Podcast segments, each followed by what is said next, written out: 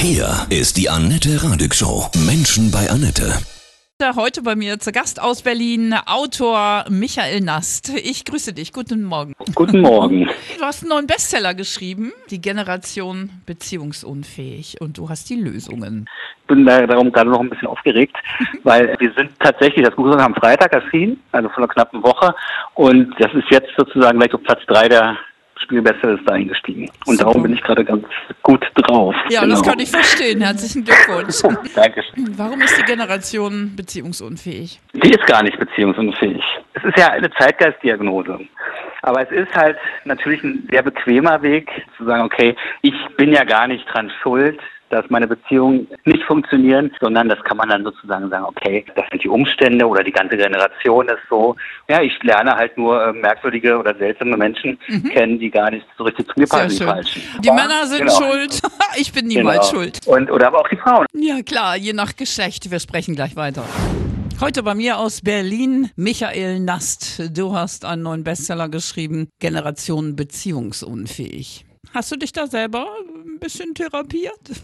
man ist halt in einer Opferrolle, ohne sich so zu empfinden eigentlich. Ja, das ist ganz seltsam. Und es ist tatsächlich so, dass ich dieses Buch, der konkrete Anlass war ja wirklich, weil ich gesehen habe im Moment, es geht bei mir selber auch nicht mehr. Ich muss mich jetzt mal wirklich mit mir selber auseinandersetzen und habe sozusagen dann auch wirklich mal recherchiert und auch Therapien, also mit also Therapiestunden gemacht, die so äh, wirklich auch augenöffnend waren, dass ich erstmal gesehen habe, was, was alles so abläuft unter der Oberfläche. Warum ich eigentlich mache, was ich tue. Und das äh, war ein sehr selbsttherapeutischer Prozess. Kannst du mal ein Beispiel nennen? Genau, also ich nehme mich mal als Beispiel. Ja. Das kenne ich ja am besten. Äh, Also das ist, also wenn ich in Dates war, da, man ist ja erst zum ersten immer sehr wählerisch. Also dass man Ja. mal guckt, da, da kann ja kaum eine genügen sozusagen. Dann hat man mal sehr lange Listen. Ja, also ich hatte mal die lange Listen, die mit jedem Jahr, dass ich Single war, immer länger wurden und immer genauer diese Traumfrau äh, sozusagen bezeichnet haben. Und äh, warum man das macht, ja, also das war dann auch so, das führte dann dazu, dass ich dann auch mal so anhand von Details immer, das hat mich dann schon gestört. Also wenn da irgendjemand falsch gelacht hat oder wenn jemand äh, ja, irgendwelche Kleinigkeiten. Ich habe gar nicht die ganze Person gesehen, sondern ich habe immer nur diese eine Kleinigkeit gesehen, die gegen, die, gegen diese anderen, also 5%, die gegen 95% des, der gesamten Person gesprochen haben. Oha. Und das macht man, Mhm. und das ist jetzt interessant, das ist eine beziehungsvermeidende Maßnahme des Unterbewusstseins. Warum macht Es man das? So, weil man eigentlich nicht in eine Beziehung will. Und warum Weil, das die, nicht? weil man, wir leben ja in einer Zeit, in der halt unheimlich, also so viele Dates und daraus resultieren natürlich auch Mini-Trennungen oder größere Trennungen. Sowas gab es vorher noch gar nicht so. Mhm. Ja, Ja. Mhm. Und, und das macht was mit uns. Ja. Und jede Trennung fügt uns ja, ob es nur nach drei Wochen ist oder nach einem Monat oder nach zwei Jahren, das fügt uns immer Schmerzen zu. Und unsere Mhm. Psyche, die möchte uns vor diesen Schmerzen schützen. Was nehme ich mit aus dem Buch, wenn ich es lese? Es ist auf jeden Fall ein Buch, das praktisch sehr viele Ansätze zeigt, also sehr, auch sehr nah am Leben, dass man so, so sehen kann, wo man eigentlich ansetzen muss. Denn wir gucken ja immer nur auf die Oberfläche. Wir sagen, oh, ich bin auf ein Date. Mein Gott, die, diese Frau, das ist ja ganz schrecklich, die ist ja ähm, total neurotisch oder was weiß ich. Das will ich alles nicht, ja. Das ist die falsche Frage. Man muss sich die Frage stellen, warum sitze ich eigentlich mit der hier? Warum interessieren mich nur Frauen, die so sind? Das muss ja irgendeinen Grund haben. Die hat mich ja nicht gezwungen, dass ich hier sitze. Ja? Letztendlich geht es darum, sich selbst besser kennenzulernen. Also eigentlich eine gesunde Beziehung auch zu sich selbst aufzubauen. Und äh, daraus kann man dann allein anhand dieser Erkenntnisse zu sehen, warum mache ich das? Sozusagen dann auch mal zu sehen, wie man eigentlich tickt oder was man, was eigentlich auch die Bedürfnisse sind und was man ändern muss. Und da, darum geht es in diesem Buch. Eigentlich geht es darum, das ist eigentlich die wirkliche Beziehungsunfähigkeit unserer Zeit, die Beziehung zu sich selbst, die, die gesünder zu machen. Ja. Und Da hilft uns vielleicht Corona auch im Moment, oder? Weil viele auch mehr in sich abtauchen und die Dinge anpacken. Im besten Fall ja. Also bei mir ist es tatsächlich so passiert. Also es klingt jetzt echt drastisch, aber oder zynisch oder so, aber durch, durch Corona, durch diese Einschränkung hat sich meine Lebensqualität erhöht für mein Gefühl.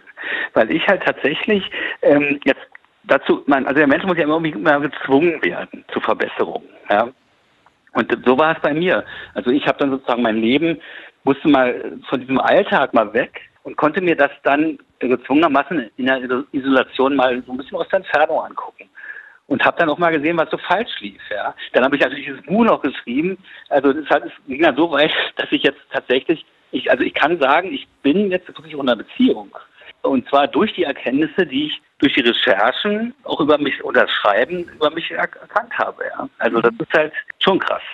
Und ich hoffe, ich denke, dass das, ähm, also ich, ich habe ja jetzt schon Feedback. Ja, ja. ja das, dieses Buch ist jetzt ein Bestseller, wie du, wie du schon gesagt hast, dadurch, dass dass die Leute ja auch enorm vorbestellt haben. ist schon. Darum habe ich so an dem Wochenende schon Feedback von den Lesern bekommen.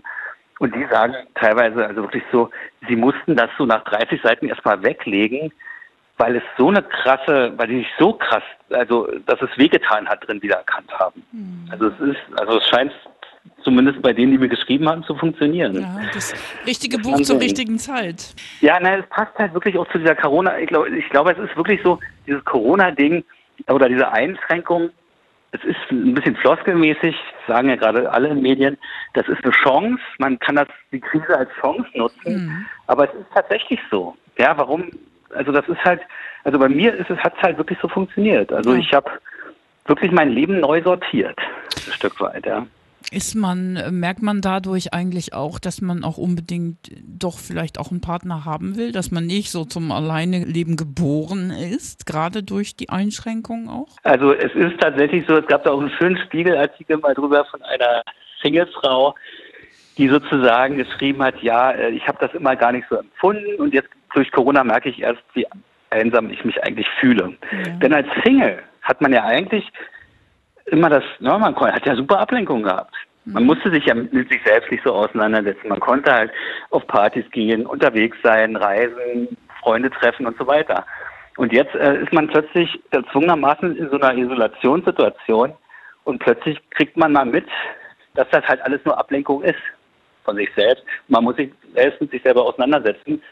Und das hat diese Frau da aus Spielautoren auch mitgekriegt. Und das kann man nutzen. Ja, ne? Das ist ja immer eine gute Sache. Ich weiß halt nicht, wie viele es nutzen. Also im besten Fall gehen wir da gestärkt raus hervor, aber ich weiß halt nicht, wie viele so ticken. Ja, also mhm. das ist halt, das als, die Krise als Chance halt wirklich auch nutzen für sich selbst. Ist auch die Frage, wie weit man gerade für sich selber steht, ne? Schon eine Haltung hat, ob man das Glas als halb ja, leer oder halt halb voll betrachtet im Moment auch. Hast du ein, ein schönes Zitat zum Thema Liebe und Beziehung, wo du sagst, das trifft es irgendwie auch, was ich so in dem Buch auch so als Essenz meine? Liebe ist nicht die Voraussetzung für eine gesunde Beziehung, sie ist das Resultat einer gesunden Beziehung. Oh, ja, Oder einer guten Beziehung. Mhm. Und äh, was mir ganz wichtig ist, das habe ich eben nochmal vorhin gesagt, es geht vor allem um die Beziehung zu sich selbst. Man, die Leute müssen sich auch klar machen, man muss selbst was machen. Wir sind hier nicht irgendwie ein passives Produkt der Umstände, sondern wir sind ja selbstbestimmt. Wir sollten uns nicht davon abhängig machen, sondern selbst sagen, okay, wir nehmen unser Schicksal sozusagen äh, in die Hand. Ja, wir genau. treffen Entscheidungen. Und darum geht es halt, ja.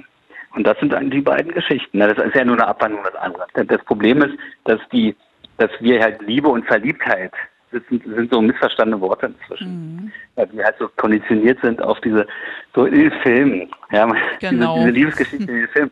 Das ist ja eine, eine reine Verliebtheitsphasengeschichte, aber die wird uns als Liebe verkauft. Mhm. Und darum, ich, ich kenne das von mir ich wollte auch immer, weiß natürlich, das ist ein Unterschied, aber eigentlich wünscht man sich vom Gefühl her dann diesen Rausch. Hm, absolut, ja, und der immer. hört halt irgendwann auf. Genau, das ist normal. Genau. Würdest du äh, dafür plädieren, ähm, weiterhin auch zu heiraten oder ähm, richtig in eine feste Beziehung zu gehen und zusammen zu wohnen oder eher neue Modelle entwickeln, damit die Liebe hält? Es kommt auf jeden Einzelnen an. Mhm. Ich glaube, da ist immer noch so ein Hemmnis da. Wir haben natürlich dieses vorgegebene Glück ja immer noch doch drin dass wir sagen, okay, Ehe, Langzeitbeziehung, Familie gründen und so. Aber das ist ja ein vorgegebenes Glück. Das muss ja nichts mit uns zu tun haben. Und da sind wir, glaube ich, so auf dem Weg gerade mhm. in dieser Umbruchszeit, dass, dass es vielleicht auch mal jemand für sich so Bedürfnisse, seine eigenen Bedürfnisse mal erkennt auch, ja. Oder sich wahrhaftig macht. Ja. Aber äh, letztendlich, na, ich wünsche mir schon, also eine Langzeitbeziehung, das, das würde ich schon eher, weiß ich nicht. Also weiß ich nicht, ob jetzt, finde ich jetzt ist ein Auslaufmodell, ne? Ja, das ist so nach religiös, das ist alles so noch äh, aus der Religion so noch irgendwie noch mhm. über, übernommen oder aus der Zeit, das sind so Nachwirkungen. Ja, das sind, die Religionen sind ja auch immer unwichtig, irgendwie Oder zumindest bei uns. Nö, aber ich glaube, das ist halt die große Chance auch dieser Zeit, dass man halt auch mal, man wird ja nicht geächtet wenn man sagt, okay, ich genau. möchte eine offene Beziehung führen oder ich möchte, ich möchte dann halt mehrere, ich will ja bei so eine Verliebtheitsbeziehung haben oder ich will Single sein. Das war vor 40 Jahren anders. Ne? Genau.